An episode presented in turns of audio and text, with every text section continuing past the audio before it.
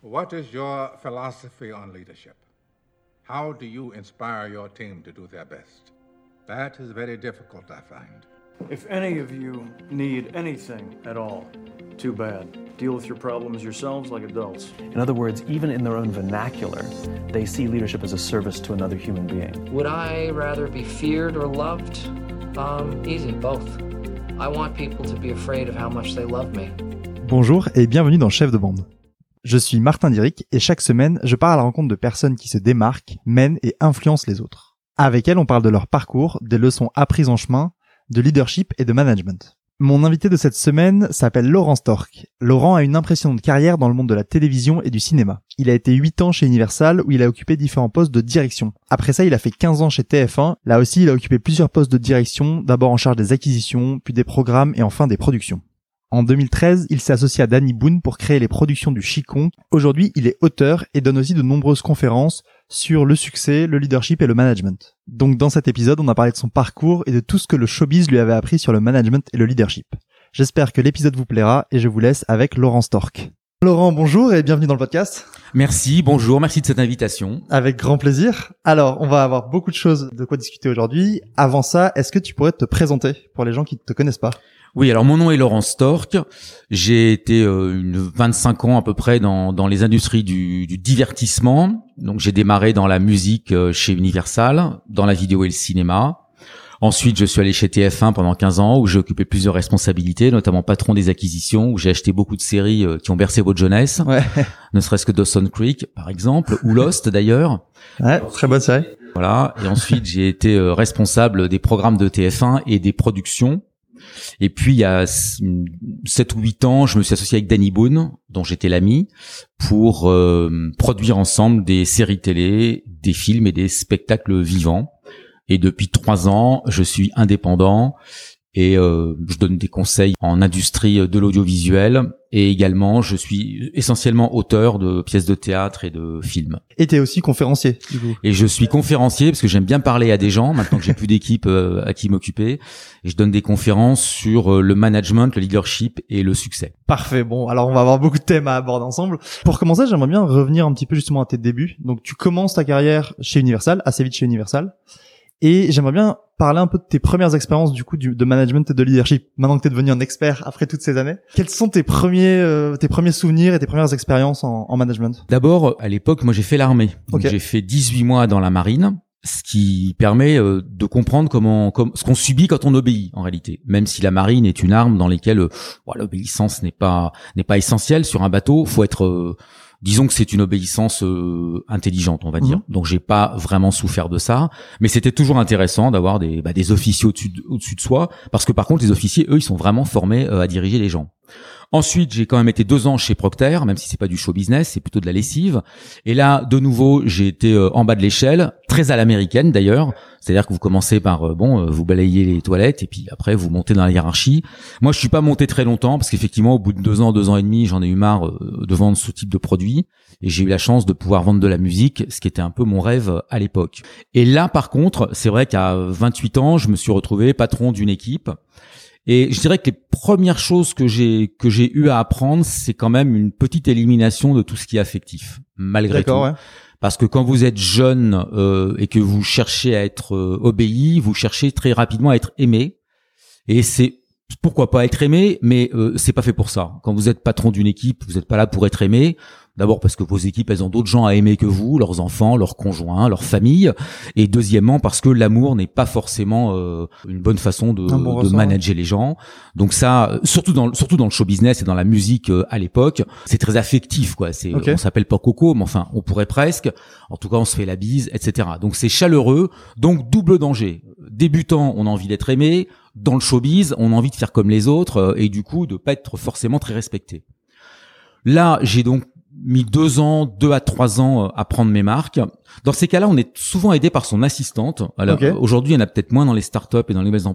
Mais c'est vrai qu'une assistante, ça a souvent un peu plus de bouteilles que vous. Et puis surtout, c'est en contact avec vos équipes et ça vous dit euh, bon bah là, euh, attention, là, vous êtes en ligne rouge. Euh, c'est pas la peine de leur dire euh, parce que le problème de l'amour c'est que ça crée de l'affect et l'affect ça crée de la des tensions euh, ben, affectives. Donc il faut pas tomber euh, ou dans l'excès d'affection ou, ou, au contraire dans le paternalisme. C'est pas vos enfants non plus. D'ailleurs j'ai eu très longtemps des patrons qui j'ai été traité à TF1 une fois sur deux mon patron me traitait un peu comme son comme son enfant. C'est très c'est très fréquent en France je pense que les Américains le font pratiquement pas. Mais euh, oui, très très souvent, euh, quelqu'un qui se dit moi je suis un bon manager, en fait euh, c'est un bon papa quoi, ou une bonne maman. Et tu dis les Américains le faisaient moins, c'est-à-dire par exemple chez Procter, tu le sentais moins? Ben Non, c'est pas, il y a pas de paternalisme. Dans les boîtes américaines, elles, elles jouent. Puis j'ai, j'ai comme l'occasion de beaucoup les fréquenter puisque je travaille pratiquement à 50% de mon temps avec elles ils jouent moins sur le paternalisme. Ils sont beaucoup plus quand même sur la fonction et peut-être plus sur la hiérarchie, parce que les Américains sont sont assez proches de l'armée en réalité. Ils ont des modèles un, peu militaires souvent. Beaucoup moins maintenant. Encore, je suis pas sûr que les startups euh, soient si cool que ça. On, on, va assez vite en revenir, à mon avis. En revanche, oui, le paternalisme, c'est un peu un défaut français. Il y en a qui aiment bien, dans les deux sens, il y a qui aiment bien subir du paternalisme ou euh, en faire. Bah, les Michelin, par exemple, hein, ils, en ont fait, ça marche très bien. Moi, j'habitais pas loin de Clermont-Ferrand euh, quand j'étais petit. Euh, les gens sont ravis de travailler chez Michelin. Il y a une fidélité à l'entreprise, j'en connais aussi, voilà. qui est dingue. Bah, c'est du, c'est du. Bon, alors au départ, c'était du catholicisme social, et puis c'est devenu du paternalisme. Ça peut être une tendance. Alors bon, quand on a 28 ans, on est, on a l'air aussi jeune que ses que ses collaborateurs. C'est pas évident de le faire. En tout cas, c'est une tentation. Donc très vite, je me suis dit qu'il fallait être formé, et donc très vite, je me suis formé au management, vraiment très très vite. Et donc j'ai à peu près avalé toutes les formations qui existaient, sachant qu'en France, dans les années 90, euh, il n'y en avait pas tant que ça euh, des formations. En tout cas, je les ai faites. Et là, vous commencez à aborder euh, les, les, bons bouquins, les bonnes formules, et surtout vous vous rendez compte que beaucoup de gens y ont pensé avant vous, quoi. Et ça, c'est agréable. Franchement, dans le management, si je peux, j'ai un message à faire passer quand même, c'est que on n'a pas trop, on peut pas dire je savais pas ou tout a été écrit il doit y avoir des, milliers de livres sur le management et les best-sellers sont des très très bons euh, best-sellers. Moi, le livre qui m'a le plus marqué dans ma vie s'appelle Tout ce que vous n'apprendrez pas à Harvard de McCormack. Ouais. Ce livre est quasiment épuisé, donc il vaut sur eBay 150 euh, euros. D'accord. Mais par contre, non, je crois qu'il était réédité. Il, il a un petit peu vieilli, mais pour moi, ça a été la Bible. Il m'a pendant dix ans, j'ai pu vivre dessus. D'accord. Ah oui, quand même. Ah oui, oui, oui. oui. Parce que quand tu dis que tu t'es formé au management, ça a été vraiment par la, les bouquins essentiellement les bouquins. Bah, moi, je, moi, je suis un scolaire. Hein. J'ai fait des études, donc euh, bah oui, quand je, bah, de toute façon, le terrain, je l'avais. Euh, tous les mhm. matins, j'allais au bureau et j'y passais 12 heures. Donc, je, la pratique, ça, c'est sûr que j'en avais. En revanche, la théorie, il me la manquait. Et euh, j'ai beau avoir fait les études qui étaient censées apprendre ça, vous n'apprendrez pratiquement pas de management dans les écoles de commerce. Mais surtout parce que vous êtes trop jeune, quoi. C'est vraiment compliqué de c'est quand même une pratique quoi. le management c'est assez proche de l'artisanat. Je parle pas du leadership. Hein. Ouais, du Mais manager déjà oui, c'est il faut l'apprendre quoi. Voilà, vous l'êtes menuisier, vous prenez du bois, vous vous y mettez, bah, vous l'êtes manager, vous prenez une équipe, vous vous y mettez quoi. D'accord, avec la théorie des bouquins et puis la pratique de ton équipe au quotidien. Bah déjà des trucs un peu simples, c'est-à-dire qu'une réunion hebdomadaire, euh, je pense qu'il y a encore des gens qui vont écouter le podcast et qui n'en font pas, et c'est pas possible. Ce n'est pas possible. C'est pas possible de gérer une équipe sans réunion hebdomadaire. C'est impossible. Je vous le dis, c'est aussi simple que ça. Donc c'est des, c'est plein de trucs que tu as mis tout de suite en place et que tu as pu tester. Exactement. Dans ton équipe. Ok. Exactement. Et dès le début, c'est, c'est marrant ça, c'est que vraiment t'es arrivé, t'avais 28 ans, tu t'es dit ok, je veux me former, t'es allé chercher les, les bons bouquins, potasser les bons bouquins et c'était parti quoi c'était bah ça, j'étais très ambitieux je voulais devenir euh, maître du monde donc je, je savais que le management allait être une clé sachant que des mecs qui avaient mes diplômes ou mon cursus il y en avait beaucoup. Donc je me suis dit euh, le management ça me plaît j'aime bien. Donc euh, je vais faire la différence avec ça et je vais essayer de, de faire ça bien quoi. Et est-ce que dans ton management il y a eu un mélange donc, de tout ce que tu avais appris mais aussi tes expériences précédentes c'est-à-dire le management à l'américaine et aussi le management dans, dans l'armée? Ce que tu as dit tout à l'heure, que tu avais vu ce que c'était de, ce qu'on subissait quand on obéissait. Donc, est-ce que tu as fait un mélange de ça pour arriver à ton management à toi? Alors, oui et non, parce que j'avais j'ai eu des populations très très très différentes. C'était difficile parce que moi, la, la particularité de manager dans le show business, vous avez des gens extrêmement brillants, hyper spécialisés, pas très ouverts à créer des ponts quand vous avez un des meilleurs euh, juristes de France spécialisé dans le droit d'auteur, en particulier dans le, dans le rock and roll, euh, c'est pas quelqu'un que vous allez emmener en séminaire de Vara pour faire du team building. Et pareil, quand vous avez le, le, meilleur responsable de waterfall, c'est-à-dire de dans le cinéma, quand on fait des, des plans et des budgets, c'est très sophistiqué en fait, des budgets de cinéma.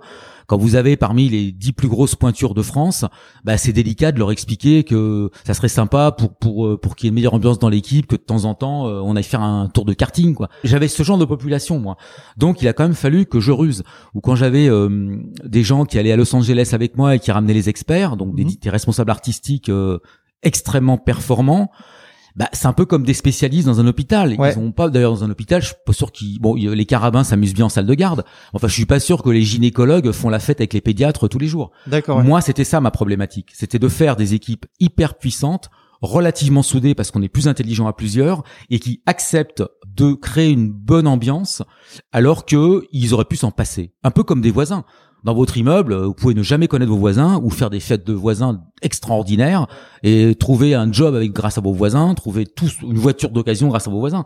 C'est un choix. Moi, j'ai toujours fait le choix d'avoir des équipes euh, qui coopèrent et qui soient soudées. D'accord. Et du coup, pour faire ça, puisque c'était plein de profils différents, t'as dû adapter ton management à chaque personne ou au contraire essayer de fédérer tout le monde autour d'un truc un peu commun? Il faut un management en commun.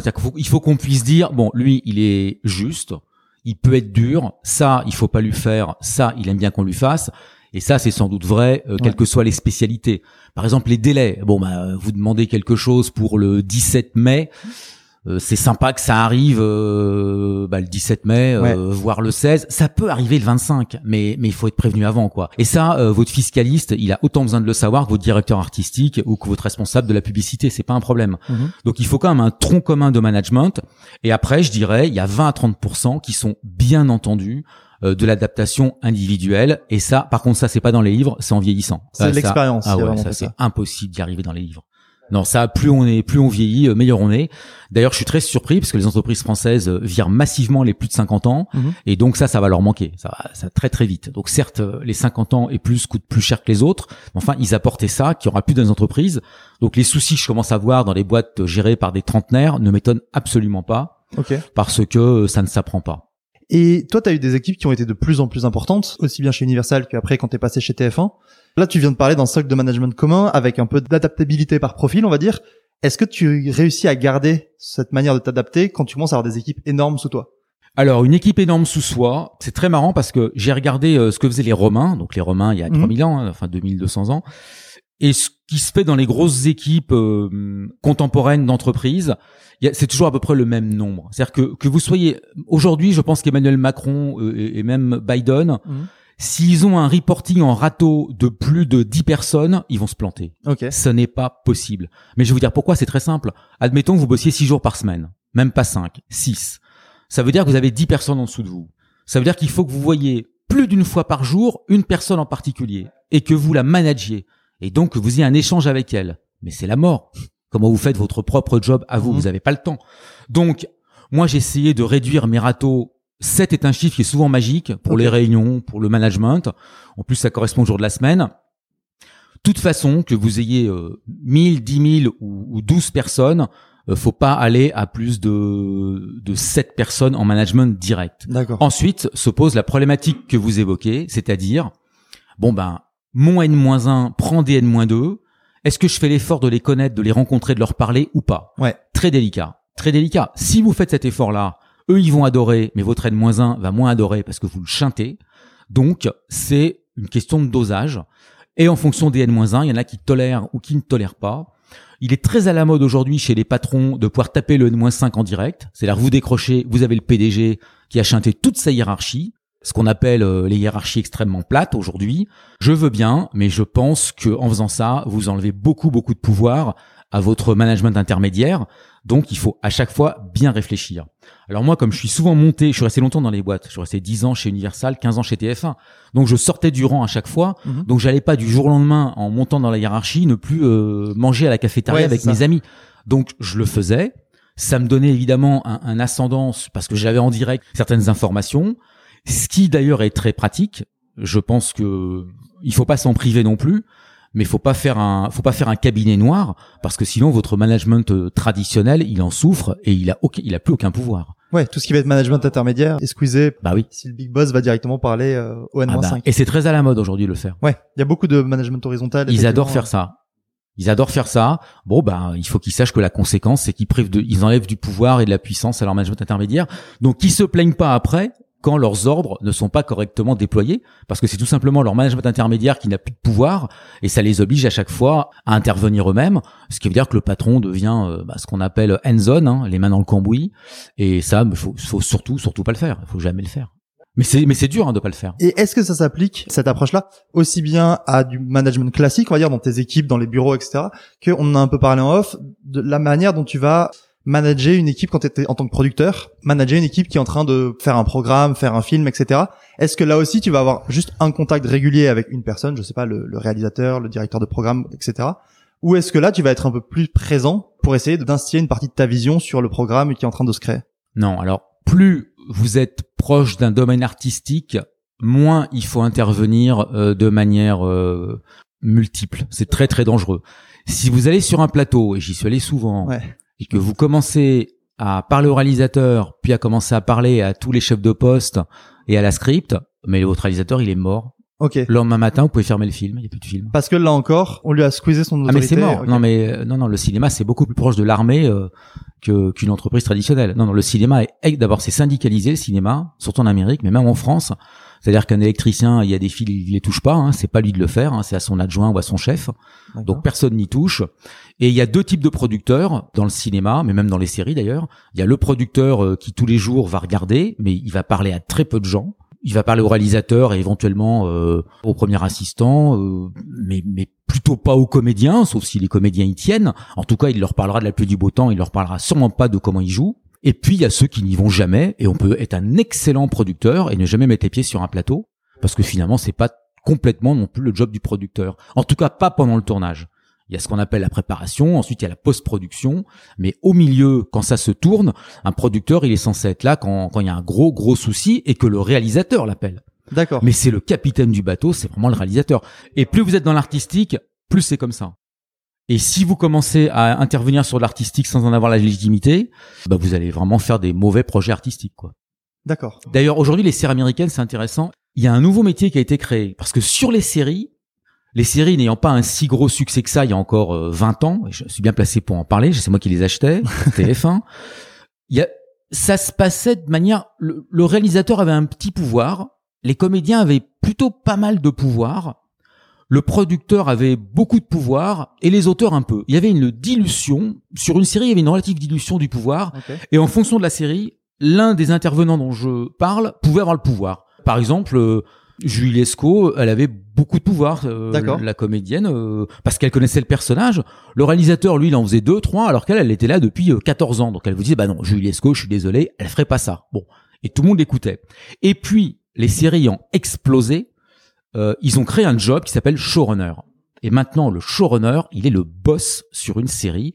Il y a d'ailleurs des showrunners qui sont payés euh, 10, 15 millions de dollars euh, par an et que Amazon ou Netflix s'arrachent pour les piquer à Warner, etc.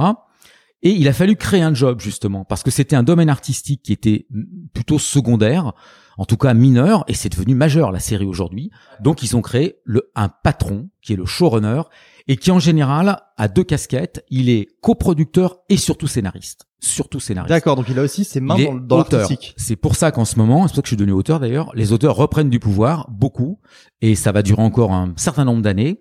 Aujourd'hui, un réalisateur sur une série n'a quasiment plus de pouvoir. D'accord, c'est vraiment un exécutant entre guillemets où il Oui, vient. et- quasiment. Ouais. Oui, quasiment.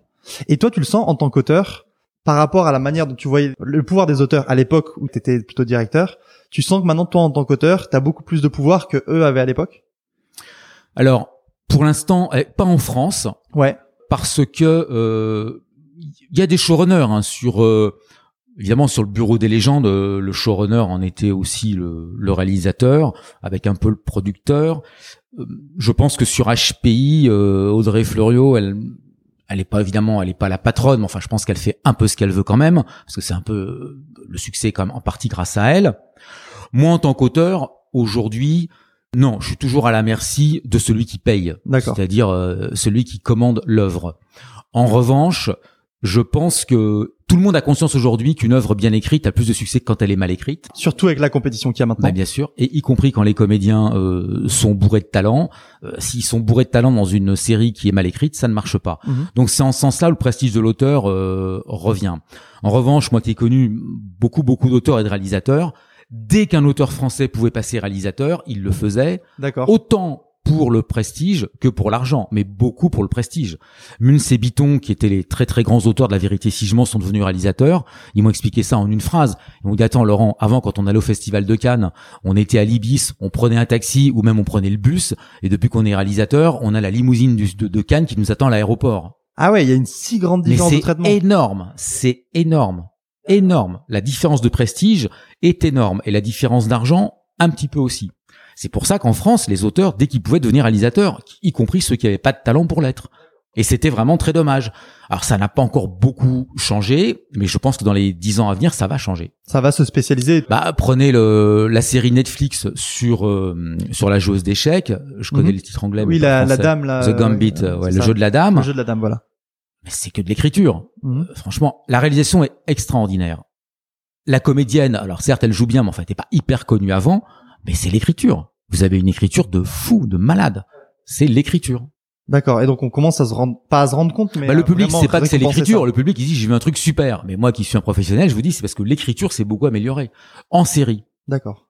Je suppose que ça vient aussi du fait que maintenant qu'il y a un foisonnement de séries, de plus en plus de compétitions, de plus, de plus en plus difficile de sortir du lot, bah on commence à maximiser toutes les compétences euh, Exactement. impliquées. Et la deuxième chose en Amérique, pas encore en France, c'est que les auteurs sont beaucoup mieux payés. Il y a une pénurie d'auteurs, en fait, dans le monde entier. Aujourd'hui, si vous voulez faire une série pour France 2 demain, là, tous les deux, si on fait ça, on n'aura pas les bons auteurs avant euh, 18 mois à peu près. Ah ouais, quand même. les réserver 18 oui, oui, oui. D'accord. Donc il y a Il y a vraiment une pénurie d'auteurs. C'est un métier très demandé. Ah et-. Hyper demandé. Alors, un truc qui m'intéresse aussi, c'est que tu as rapproché, notamment dans, tes, dans ton travail de conférencier, le management et le show business, donc toutes tes expériences de management et de show business, pour commencer à donner des conférences en management et en leadership, on va en parler après du leadership, qui se basent sur des, certains codes appris dans le domaine du show business. Est-ce que tu peux un peu développer cette approche que tu as dans tes conférences qui mêle ces, ces deux secteurs? Bah d'abord, les deux secteurs sont mêlés parce que je vous rappelle quand même que les boîtes de show business, elles font entre euh, 25 et 70 milliards euh, de dollars de chiffre d'affaires. Donc c'est la deuxième industrie euh, d'Amérique. Nous, on est un peu à la ramasse euh, en France, mais mais peu importe. On est en tout cas en volume, pas forcément en prestige. Et puis ça reste comme une expression culturelle. C'est donc que les gouvernements successifs depuis la, la Seconde Guerre mondiale ont, ont bien compris qu'il y avait un enjeu derrière. Mhm. Ce qui s'appelle le soft power, bah nous on a appelé ça expression culturelle. Donc il y a toujours un enjeu et donc ce sont des entreprises qui sont monstrueuses et qui sont super managées. Ouais. C'est-à-dire que euh, c'est managé et parfois même de manière militaire. Là, il y a des grandes manœuvres en ce moment. Quand vous avez AT&T, patron de Warner, qui se met à racheter euh, des chaînes de sport et, et- et qui ils vont faire, des, ils font des conglomérats aujourd'hui qui, qui pèsent entre 30 et 50 milliards euh, de dollars. Euh, si vraiment TF1 parvient à racheter M6, ça va quand même faire un acteur majeur. Donc Ouais. euh, c'est dans l'actualité de ce matin. Donc le rapprochement que je fais, il est pas si incongru que ça parce que ce sont des entreprises grosses et qui se managent en réalité. Alors peut-être qu'à l'époque d'Eddie Barclay ou de Claude François, quand il avait sa maison de disques, c'était vraiment plus euh, Coco, euh, tu me feras ci, tu me feras ça. Ouais. Bon, je pense que les pervers narcissiques d'ailleurs à l'époque devaient euh, vraiment euh, se la couler douce, mais aujourd'hui c'est plus possible. Aujourd'hui c'est des entreprises qui sont vraiment gérées de manière normale et la plupart sont en bourse d'ailleurs. Donc moi ayant dès le début de ma carrière une vraie attirance pour le management, j'ai essayé de le faire également dans des industries où l'affect est surdimensionné, où il y a quand même des phénomènes de, de grosses têtes euh, à gérer, notamment bah, du côté en aval, c'est les artistes. Euh, en amont, euh, c'est des équipes traditionnelles et je protégeais les deux. Je protégeais les artistes de, de, de petits chefs qui éventuellement ou de comptables qui voulaient pas payer des notes de frais et Mhm. ça mettait trois ans. Des films euh, dont on avait reçu des copies mais que je sais pas qui payait pas ou dirait à la direction financière. Donc j'ai voilà, c'est c'est- de toute façon ça je dis ça parce que c'est des entreprises vraiment comme des épiceries quoi. Il y a quand même un moment où on vend des produits. Et ce que j'ai trouvé amusant et c'est pour ça que j'ai fait la conférence, c'est que le showbiz hystérise les choses Mhm. parce que c'est sous la c'est sous les feux de la rampe. Euh, voici en fait ses choux gras, euh, même le Figaro très souvent. Enfin là, tout le monde s'intéresse au showbiz en gros quoi.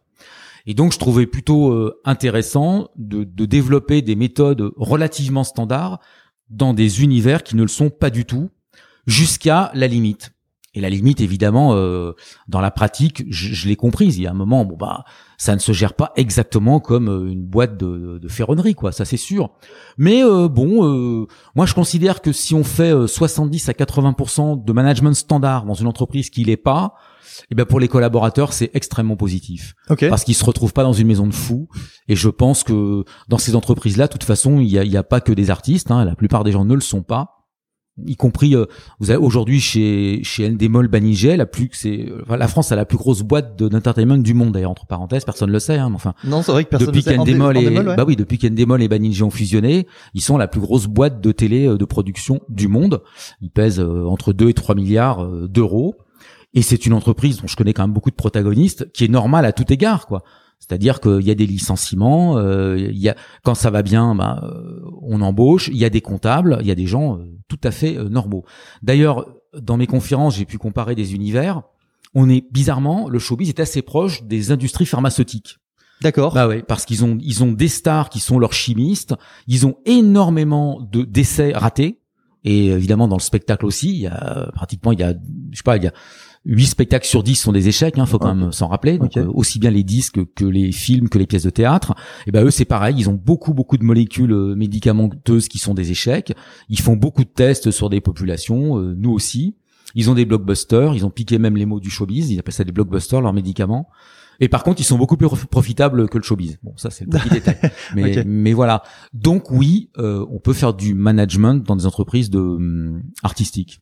D'accord. Et les Américains le font et les Français de plus en plus. Et alors, quand tu as identifié certains leviers, que tu as dit entre 70 et 80% de management standard dans ce genre d'environnement un peu dingue, effectivement, sous les feux de la rampe, ça va être quoi les, les quelques, les quelques points que tu vas prendre du management standard pour les appliquer au domaine du show business? Qu'est-ce qui a bien payé? Qu'est-ce qui a bien marché? Pour toi, en tout cas? Ce qui a bien marché, c'est le traitement équitable euh, des gens avec euh, cette espèce de, de nouvelle aristocratie que sont les stars. Puisque je sais que quand le, Britney Spears est venue en France pour la Starac, elle voulait que quelqu'un dans son hôtel euh, lui réchauffe sa, sa lunette des chiottes qui était trop froide. Alors le lendemain matin, le, le syndicat CGT euh, de l'hôtel a fait, a fait grève. Quoi. Ouais, bah ouais, ouais. Voilà, donc ce sont d'énormes euh, stars avec des très très gros boulards. Et ça, quand même, euh, autant que faire se peut, faut essayer de protéger les, les équipes de ça, Mhm. parce qu'ils peuvent facilement en souffrir. Et donc je dis pas que quand on est vraiment très très proche des artistes en plateau, euh, on peut se comporter tout à fait normalement, mais en tout cas, faut, faut éviter d'avoir des comportements euh, qui excitent euh, les vedettes. hein. Ouais. On voit bien sur The Voice d'ailleurs, on, on voit très bien dans les membres du jury euh, lesquels peuvent être parfaitement normaux euh, avec les équipes ou, ou ceux qui éventuellement peuvent avoir des tendances un peu psychotiques.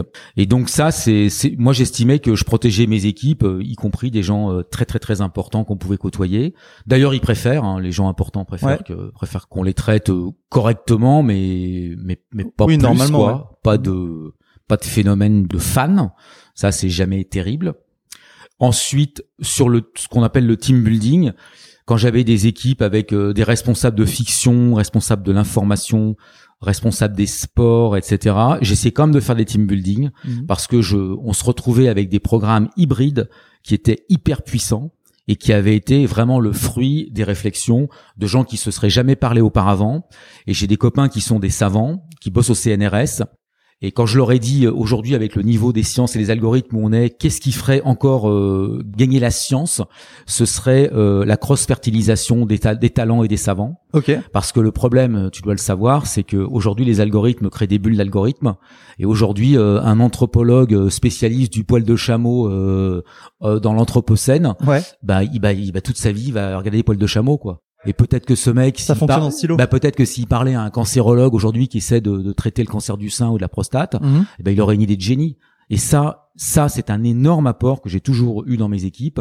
J'ai même y compris forcé des gens parce que je peux vous dire que quand vous mettez le responsable de la fiction française avec le responsable de la réelle TV dans la même pièce, eh ben au départ ils s'aiment pas. Ouais. Parce qu'il y en a vraiment un qui pense qu'il fait de la merde et l'autre il pense qu'il fait des choses euh, beaucoup plus euh, nobles. Mhm. Et ben malgré tout, euh, la Real TV était très très puissante pendant 15 ans. Elle a réinventé des codes et je trouve que c'était intéressant que le reste de la fiction française comprenne que ces codes devaient peut-être être inclus, y compris dans la fiction française. D'accord. Donc ça, c'est le deuxième point qui est fondamentale, c'est il faut absolument pas garder vos cerveaux brillantissimes et éventuellement misanthropes dans leur coin. Il faut les obliger, il faut trouver des solutions pour qu'ils se livrent. Et je vous raconte pas, mais en général, au bout de deux ou trois jours, bah, ils sont contents. Évidemment, ils sont contents. Et ils imaginaient pas que qu'ils aideraient autant l'autre. Favoriser la communication entre ces silos qui tournent en circuit fermé donne lieu à finalement des trucs euh, qui auraient jamais pu être trouvés sans un peu de communication et sans un peu d'échange. Mais c'est comme ça que les grandes, les gros progrès dans les guerres, par exemple, le c'est un des uniques avantages des guerres parce qu'évidemment je ne suis pas euh, hein, je suis pas pour la guerre hein. mais en revanche euh, oui pourquoi il y a tant de progrès techniques pendant les guerres? Parce qu'il y a un moment où ils réunissent des gens euh, qui ont rien à faire ensemble ne serait-ce que l'armée de l'air l'armée de terre et la marine. Les gens ils se parlent il y a un danger de vie ou de mort ça les rend donc intelligents ouverts et, et ça crée des inventions hallucinantes. Mais si on pouvait arriver à créer ce climat en temps de paix et j'incite tous les chefs d'entreprise qui m'écoutent à le faire mais, mais leur, leur boîte va exploser. Et les gens ne le font pas naturellement. Jamais, jamais, jamais, jamais. D'accord. Les gens sont timides, les gens sont éventuellement flemmards, ils sont dans un confort, euh, ils pensent qu'ils seront inutiles, ils ont pas envie de partager ce qu'ils savent parce qu'ils pensent que les autres sont trop bêtes pour comprendre. Donc ça, il faut le briser. Et ça, moi, c'est pour ça que je suis pas un manager, je suis un leader, parce que mon leadership me sert à ça. Bah justement, super transition. Je suis bon en transition. Hein. 15 ans de télé. Ouais. euh, justement, super transition vers le leadership, puisque comme on l'a dit au début, tu es aussi conférencier, tu donnes des conférences sur le leadership et notamment sur euh, penser et agir comme un leader et, et, comprendre comment les autres pensent pour les stimuler en tant que leader. Alors j'aimerais bien qu'on rentre un petit peu là-dedans, notamment pour commencer, comment on fait pour comprendre comment les autres pensent. Alors là, il y a un truc, il y a un truc que je dis rarement, mais euh, faire une psychothérapie pour soi-même, c'est hyper bien. Ok. Ouais, hyper bien. Moi, j'ai deux enfants, 21, 25 ans. Dès que je peux, je leur dis, mais tu veux pas aller voir un psy pour faire une vingtaine de séances? Bon, alors ils veulent pas parce qu'ils pensent que voilà, ils ont pas besoin, ce qui est peut-être possible. Mais par contre, moi, je l'ai fait à un moment où c'était bien pour moi de le faire, et là, par contre, on apprend vraiment. D'accord. Parce que bah oui, parce qu'on a un renvoi de, a priori, s'il est bon, il vous renvoie des choses, il vous dit, bah, attendez, vous vous pensez ça, mais enfin c'est pas. Évidemment, quand on pense quelque chose, on pense que c'est évident de le penser, puis on pense que tout le monde le pense, mais en général, non, la personne ne pense pareil, quoi. Donc ça c'est pas mal du tout à titre perso. De toute façon pour passer de manager à leader, il faut euh, avoir beaucoup évolué euh, personnellement. Mhm. Après bien sûr que des notions de PNL euh, pourquoi pas, mais ouais ce qu'on appelle un peu j'aime tu détestes ce mot mais le travail sur soi, c'est c'est très utile, très utile. D'accord. D'ailleurs, je trouve que c'est difficile d'être un très grand auteur avant 35 ans parce que je pense que même pour être auteur, pour justement parce que c'est beaucoup de psychologie de personnage évidemment, c'est très important d'avoir vécu des choses à titre personnel. Donc à moins d'avoir eu une vie vraiment euh, très très mouvementée d'ici 35 ans, c'est-à-dire avoir eu euh, trois femmes, 12 gosses et plusieurs décès, on, on progresse pas assez, on est on n'est pas assez mûr. Donc il y a quand même un âge où euh, où on a compris, on a vécu des choses, parce qu'il est inutile de vous dire que on comprend quand même jamais aussi bien que ce qu'on vit. Hein. Bon y compris la maladie, y compris les, les, tragédies et, et aussi les choses positives. Mais c'est évident ça. Donc c'est un peu compliqué. Donc déjà, il euh, faut bien se connaître soi-même pour être un leader. Il faut savoir où on n'est pas bon Okay. et où est-ce que on doit s'améliorer pour le devenir. Par contre, pour être manager, bon, euh, un bon bouquin euh, que vous potassez le soir avant de vous coucher, euh, ça peut suffire. Et justement, la différence, elle va être là. Qu- Quelle différence tu fais toi entre un bon manager et un bon leader? Déjà, un leader, euh, il est suivi, il est apprécié. Premièrement. Donc, si je, je vais dans une équipe de 30 personnes et que j'en ai pas euh, 22, 23 qui me disent du bien de la personne, c'est pas un leader, c'est un manager. Ok. Bah, en gros, il a été nommé pour euh, être obéi. Puis les gens lui obéissent. Mais à limite, ce serait mon cheval, euh, il obéirait aussi, s'il avait un cheval. bon, voilà, ça c'est le premier point. Et le deuxième point, c'est dans l'attitude euh, de la personne. Il faut qu'il faut vraiment qu'il ait envie de les, de les aimer, de, les faire progresser. Moi, j'ai toujours euh, voulu faire progresser les gens. C'est mon côté altruiste. Euh, si vous aimez pas ça, si vous avez peur d'être doublé, si vous avez peur qu'il réussisse mieux que vous et qu'il est en dessous de vous, euh, ou qu'il vous pique votre de place d'ailleurs, ce qui parfois arrive, c'est compliqué d'être leader parce qu'il faut quand même être relativement euh, altruiste. Il faut être sûr de soi et altruiste à la fois. Et pas mal se connaître. C'est ça qui va te séparer dans ce manager. Ah bah il y a un moment, c'est pour ça qu'on dit oui, alors il est charismatique. Bah oui, sans doute il est charismatique. Bon d'abord il y a des leaders pas du tout charismatiques. Poutine est un leader pas du tout charismatique. hein. Mhm. Et pourtant les Russes l'adorent. hein. Moi j'ai des copains russes, ils adorent Poutine. Sans faire de politique, c'est un fait. C'est comme ça. Après ça reste, peu importe si c'est un dictateur ou pas. A priori oui, mais les gens l'aiment bien.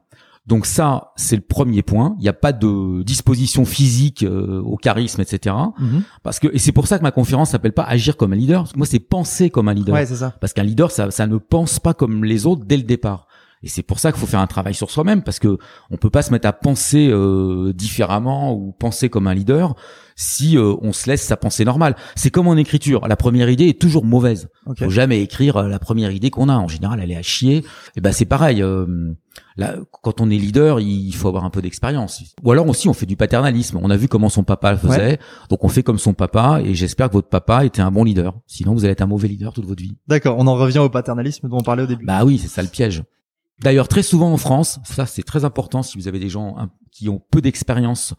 Très souvent, quand vous allez être euh, en position de super hiérarchique, la projection que vont faire les gens sur vous sera celle de leur père.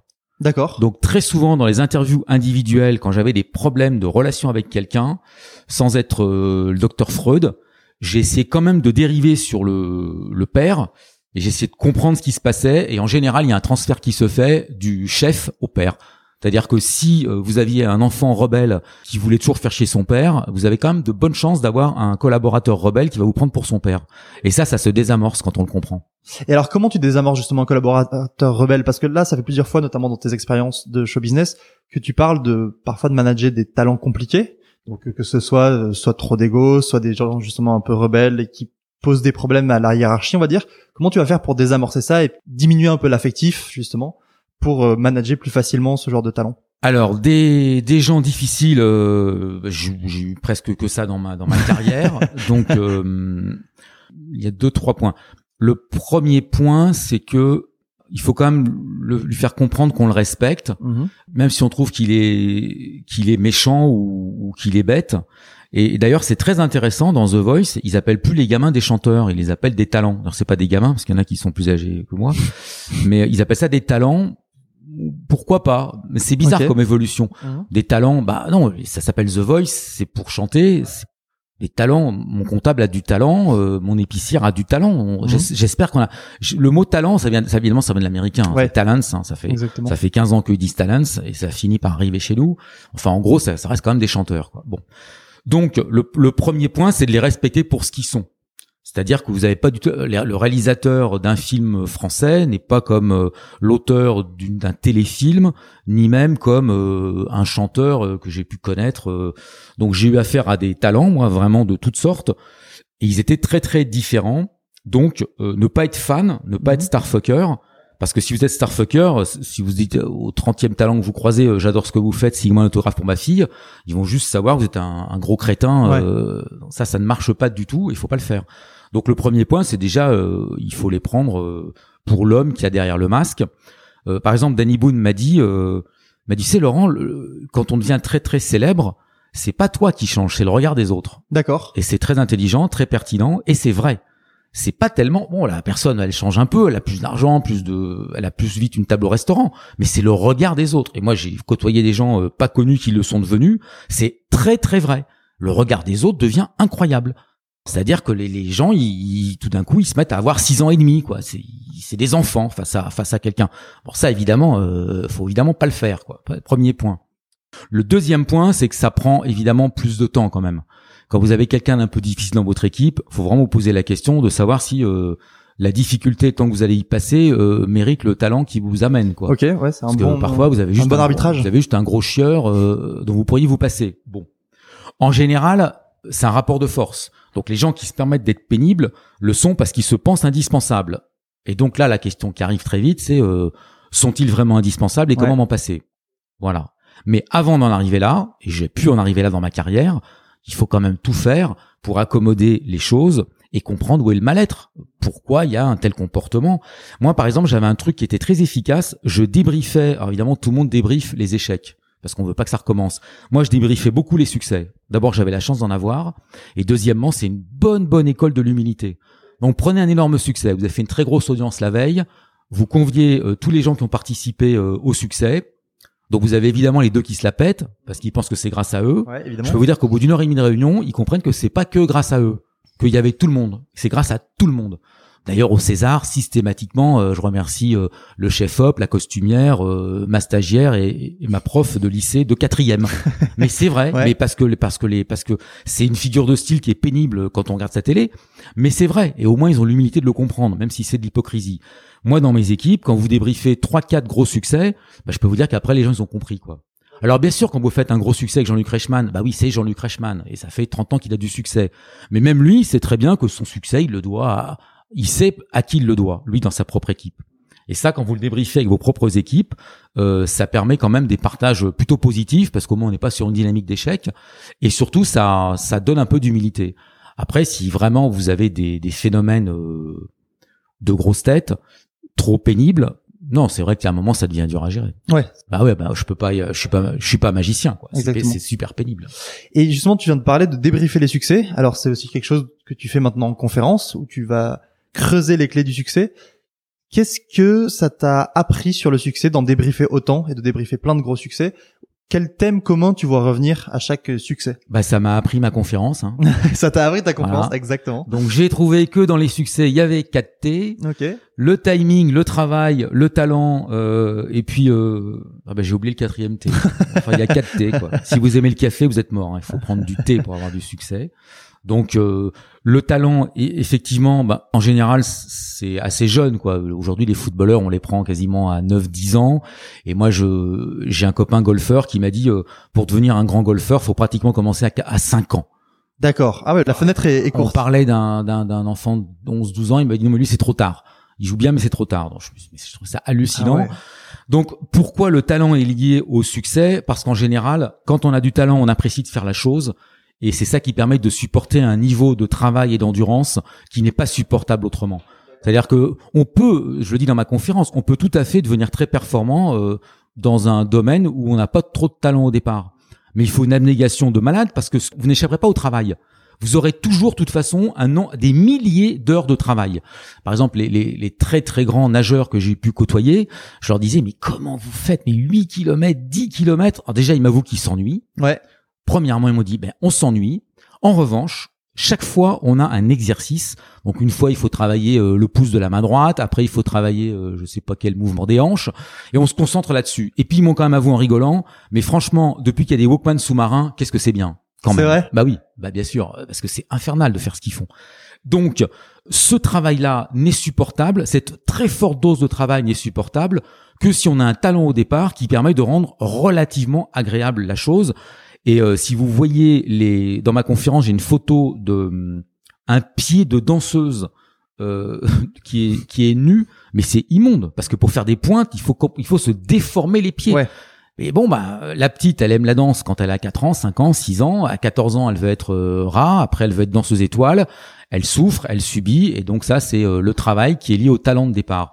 Après, le timing, c'est un peu la partie chanceuse. Oui, il faut, il y a, y a forcément un timing. Il y a plein de trucs que j'ai ratés parce que je suis arrivé trop tôt. Parfois, je suis arrivé trop tard. Euh, quand vous arrivez bien, euh, c'est parfait. Mais oui, il est facile de disséquer. on peut disséquer un succès. Et moi, ce que je donne dans ma conférence, c'est ce qui fait que c'est nécessaire et pas suffisant parce qu'il y a oui, il y a, y a, une dimension un peu chanceuse. Enfin, bon, euh, plus je travaille, plus j'ai, plus j'ai de la chance, hein, comme disait l'autre.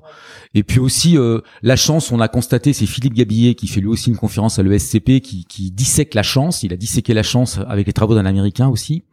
Et il dit que la chance, c'est euh, une rencontre ou une information la plupart du temps. Donc la rencontre, euh, c'est de rencontrer un maximum de gens pour pouvoir faire le plus de rencontres possible. D'accord. Et l'information, c'est en rencontrant le plus de gens possible, en traitant correctement ce qu'ils vous disent, vous avez l'information. Donc la vraie chance type gagnant du loto, bah oui, elle existe quand vous gagnez au loto, mais euh, elle n'existe pas vraiment euh, quand vous quand vous vous lancez dans un travail artistique ou tout, tout travail d'ailleurs, Mhm. ou si vous voulez faire euh, l'école boule ou je sais pas quoi. Enfin, dès que vous voulez exceller dans votre domaine, euh, non, la, la partie de la, la chance est quand même vachement réduite. C'est un des trucs qu'on retrouve souvent dans beaucoup de bouquins, justement, sur la performance travail, etc. Que la chance, c'est euh, l'opportunité qui rencontre la préparation, un truc comme ça. C'est exactement ça. Donc ça fait écho à ce que tu viens de dire sur Bah le ouais. travail et sur les milliers d'heures de formule. travail à faire. Non, après, non, le deuxième, alors il y a l'opportunité qui rencontre. Le problème, c'est la rencontre. C'est des fois, il faut le voir. Il faut voir que, que la chance, elle est là. C'est ça, il faut discerner l'opportunité. Bah oui, bah moi, je, je suis très bien placé quand je castais des films. Le nombre d'acteurs qui, qui ont refusé des films, qui ont fait des- d'énormes cartons, Mhm. euh, bah là, je me dis, oui, quand même, euh, il y a pas que la chance. Il y a aussi euh, pourquoi à un moment, lui, il dit oui à ce film-là, ou il dit non. C'est pas que de la chance. C'est alors, les artistes qui sont un peu mystiques euh, parlent d'instinct ou de sixième sens ou, Mhm. ou du pif aussi. où Il y a Mhm. du pif ou pas, mais il y en a même. J'en ai une que je nommerai pas qui m'avoue qu'elle les lit même pas les scripts. D'accord. Elle se, elle rencontre le réalisateur, elle, elle, elle lit le pitch, puis elle me dit bah où je le sens, où je le sens pas. Et franchement, elle a une très belle carrière. Hein. En fonction du Et coup, elle de la lit pas. personnalité. Et ouais. elle lit pas. De toute façon, les, les acteurs lisent rarement les scripts. Ils lisent uniquement leur rôle dans le script pour être sûr qu'ils ont assez à dire. Et voilà. Donc, euh, Ok, d'accord. Donc c'est aussi une question de d'instinct pour certains d'instinct. ils appellent ça de l'instinct, mais c'est un cumul entre de l'expérience et de la et quand même euh, du, du travail. Et puis de la masse aussi, je suppose. À force d'avoir plein d'opportunités Ouais. présentées régulièrement, parfois t'en rates, mais tu vas finir par en attraper C'est à quelques-unes ça de que bonnes. c'est un travail. Ouais. C'est à, c'est à créer de la masse. D'accord. Et dans ta conférence, tu parles aussi de la méthode des petits pas. Et je voulais te, je voulais en parler un peu avec toi pour savoir ce que c'était et comment tu l'as l'intégré dans justement les clés du succès. Bah parce que surtout en France, il y a quand même une difficulté à passer à l'action, Ouais. à ratiociner. Ouais, je pense quand même que les Anglo-Saxons passent plus à l'action que nous. Aussi parce qu'on a une administration qui pendant longtemps était quand même très complexe euh, pour la moindre initiative. C'est pas du tout vrai aujourd'hui. On peut vraiment faire beaucoup de choses très très très vite. Ça s'est beaucoup amélioré. Donc le petit pas, c'est vraiment, euh, c'est comme quand vous voulez arrêter euh, de fumer, euh, maigrir ou faire du sport. Il faut vraiment mais commencer le plus vite possible. Et euh, même si vous décidez de faire le tour du monde, votre premier pas, il sera quand même sur le pas de votre porte. Je suis pas bouddhiste, hein, mais enfin le premier pas, c'est ça, c'est absolument s'obliger à faire le premier pas. D'accord. Et moi, je l'ai fait avec des pompes, par exemple. Un truc tout con. Vous, aj- vous ajoutez une pompe par jour, vous êtes quand même en faire 365 au bout d'un an quand même. Vous Donc c'est-à-dire que le premier jour, tu commences, tu fais une, une, pompe. Bah une. Ouais, c'est ça. Voilà. Deuxième jour deux. Donc en fait, tu vois pas. Bah il y a un moment, il y a un moment où on peut plus d'ailleurs. hein. Ouais. Non, à- il y a un moment où euh, à partir de le, du 30e jour, euh, vous faites pas 30 pompes en 30 jours. hein. C'est impossible. Là, vous avez un, un palier, je peux vous dire un gros palier. Mais voilà, c'est bête comme chou quoi, et ça marche pour tout. Vous voulez écrire un livre, moi le nombre de gens qui me disaient euh, ah j'ai j'ai j'ai écrit des chansons, je vais écrire un livre. Bah, euh, ok. Surtout euh, maintenant qu'il y a euh, oui Internet a énormément euh, baissé les ce qu'on appelait les les gardiens du temple quoi. Mhm. Aujourd'hui, pas besoin de passer par une maison de disques, pas besoin de passer par un éditeur, c'est eux qui vous cherchent. Quand vous faites plus de 40 000 ou 50 000 euh, clics ou abonnés, en général, ils vous appellent en disant eh, dites donc que vous voulez pas sortir votre livre en vrai quoi. Ouais. Mais ça vous vous rendez compte, il y a 10 ans, ça existait pas ça. C'est ça, il y avait beaucoup plus de chasse dans l'autre sens. Il fallait trouver un éditeur, trouver un Mais distributeur. c'était même pas de l'achat, c'était impossible. D'ailleurs, comme pendant le confinement, il y a trop de gens qui ont écrit des manuscrits, Gallimard a dit qu'ils arrêtaient de les lire. J'ai vu effectivement qu'ils oui. demandent de plus les envoyer pendant un Ils moment. pouvaient parce qu'ils plus sont quoi. trop, ils ont trop. ouais. ils crèvent, ils ont même plus le temps de les lire. Donc commencer en fait avec le- la plus petite action possible, Ah ouais ouais. mais commencer. Bah oui, qui- puis éventuellement la répéter quand même. Et la- hein. évidemment, et la répéter euh, chaque jour, toujours un peu plus, comme le principe des pompes par exemple. Moi, j'ai fait toujours un peu plus, mais déjà, si vous le faites, l'écriture, ça c'est sûr. Si vous écrivez pas au moins trois heures par jour, vous écrirez jamais rien. Je vous dis parce que de toute façon, ce qui sort au début, il faut purger. Donc il y a, un quart d'heure où c'est, il y a un quart d'heure où vous savez pas quoi écrire, un quart d'heure où vous écrivez n'importe quoi. Donc voilà, c'est les deux dernières heures sont en général euh, productives. Donc il faut s'y mettre. Et mais tous les écrivains du monde le font. hein. Tous ils se mettent de toute façon à leur table de telle heure à telle heure et Mhm. ils écrivent Ouais. quoi qu'il Il y arrive. a vraiment un rythme en fait. On n'attend pas que l'inspiration arrive. non. C'est on se met au, au bureau, on commence à écrire et l'inspiration, si elle veut venir, Normalement, oui. elle finira par passer. Ouais. D'accord. Laurent, je vois qu'on est presque à l'heure d'interview, donc euh, je vais pas te retenir beaucoup plus longtemps. Où est-ce que les gens peuvent en savoir un peu plus sur toi, sur euh, tes projets, sur ce que tu fais, sur tes conférences aussi? T'es un peu partout? Bah, sur ma page LinkedIn, je pense. Ouais, parce que t'as des cours, notamment on en parlait tout à l'heure, des cours. euh, de Non, ça c'est LinkedIn Learning, ça, Ouais. ça c'est les trucs payants. Mais non, sur LinkedIn, des fois, ouais, je, je, je suis plutôt actif sur LinkedIn. Non, sinon, je, je regarde beaucoup TikTok, mais je suis pas. euh, T'es pas, t'as pas encore sauté le pas Ah si si, j'en ai fait. Ah, t'en as fait Ouais, Ok. j'en ai Ah fait bah on peut te trouver sur TikTok alors. Non ouais, non, mais c'est c'est pour l'Académie du Grand Oral, mais ça, ça a rien à voir. Ok, donc plutôt LinkedIn. De toute manière, je mettrai tous les liens euh, de ton profil LinkedIn et aussi de tes cours, parce que c'est vrai que même sur LinkedIn Learning, certaines de tes formations sont accessibles euh, Bah, directement pas. le public. Voilà. Donc je mettrai tout ça en description de l'épisode. Merci beaucoup Laurent. Merci euh, à pour toi, heure. Martin. Et bah peut-être à, à une prochaine fois. À bientôt. Au revoir. Et voilà, c'est la fin de cet épisode. S'il vous a plu, vous pouvez faire deux choses pour m'aider et aider le podcast. La première, si vous êtes sur Apple, c'est mettre un commentaire et une note au podcast. Ça l'aide beaucoup à remonter dans les classements et être un peu plus visible. Et la seconde, peu importe l'endroit d'où vous écoutez le podcast, c'est de le partager avec une ou plusieurs personnes que ça pourrait aider. Toutes les ressources dont on a parlé dans l'épisode sont évidemment disponibles sur le site martindiric.com que vous trouverez en description. Et comme d'habitude, pour suivre l'actualité du podcast et être au courant des nouveautés, vous pouvez aller sur Instagram ou Facebook en tapant chef de bande ou sur LinkedIn sur mon profil personnel Martin Diric. Voilà, je vous dis à la semaine prochaine pour un nouvel épisode. Au revoir.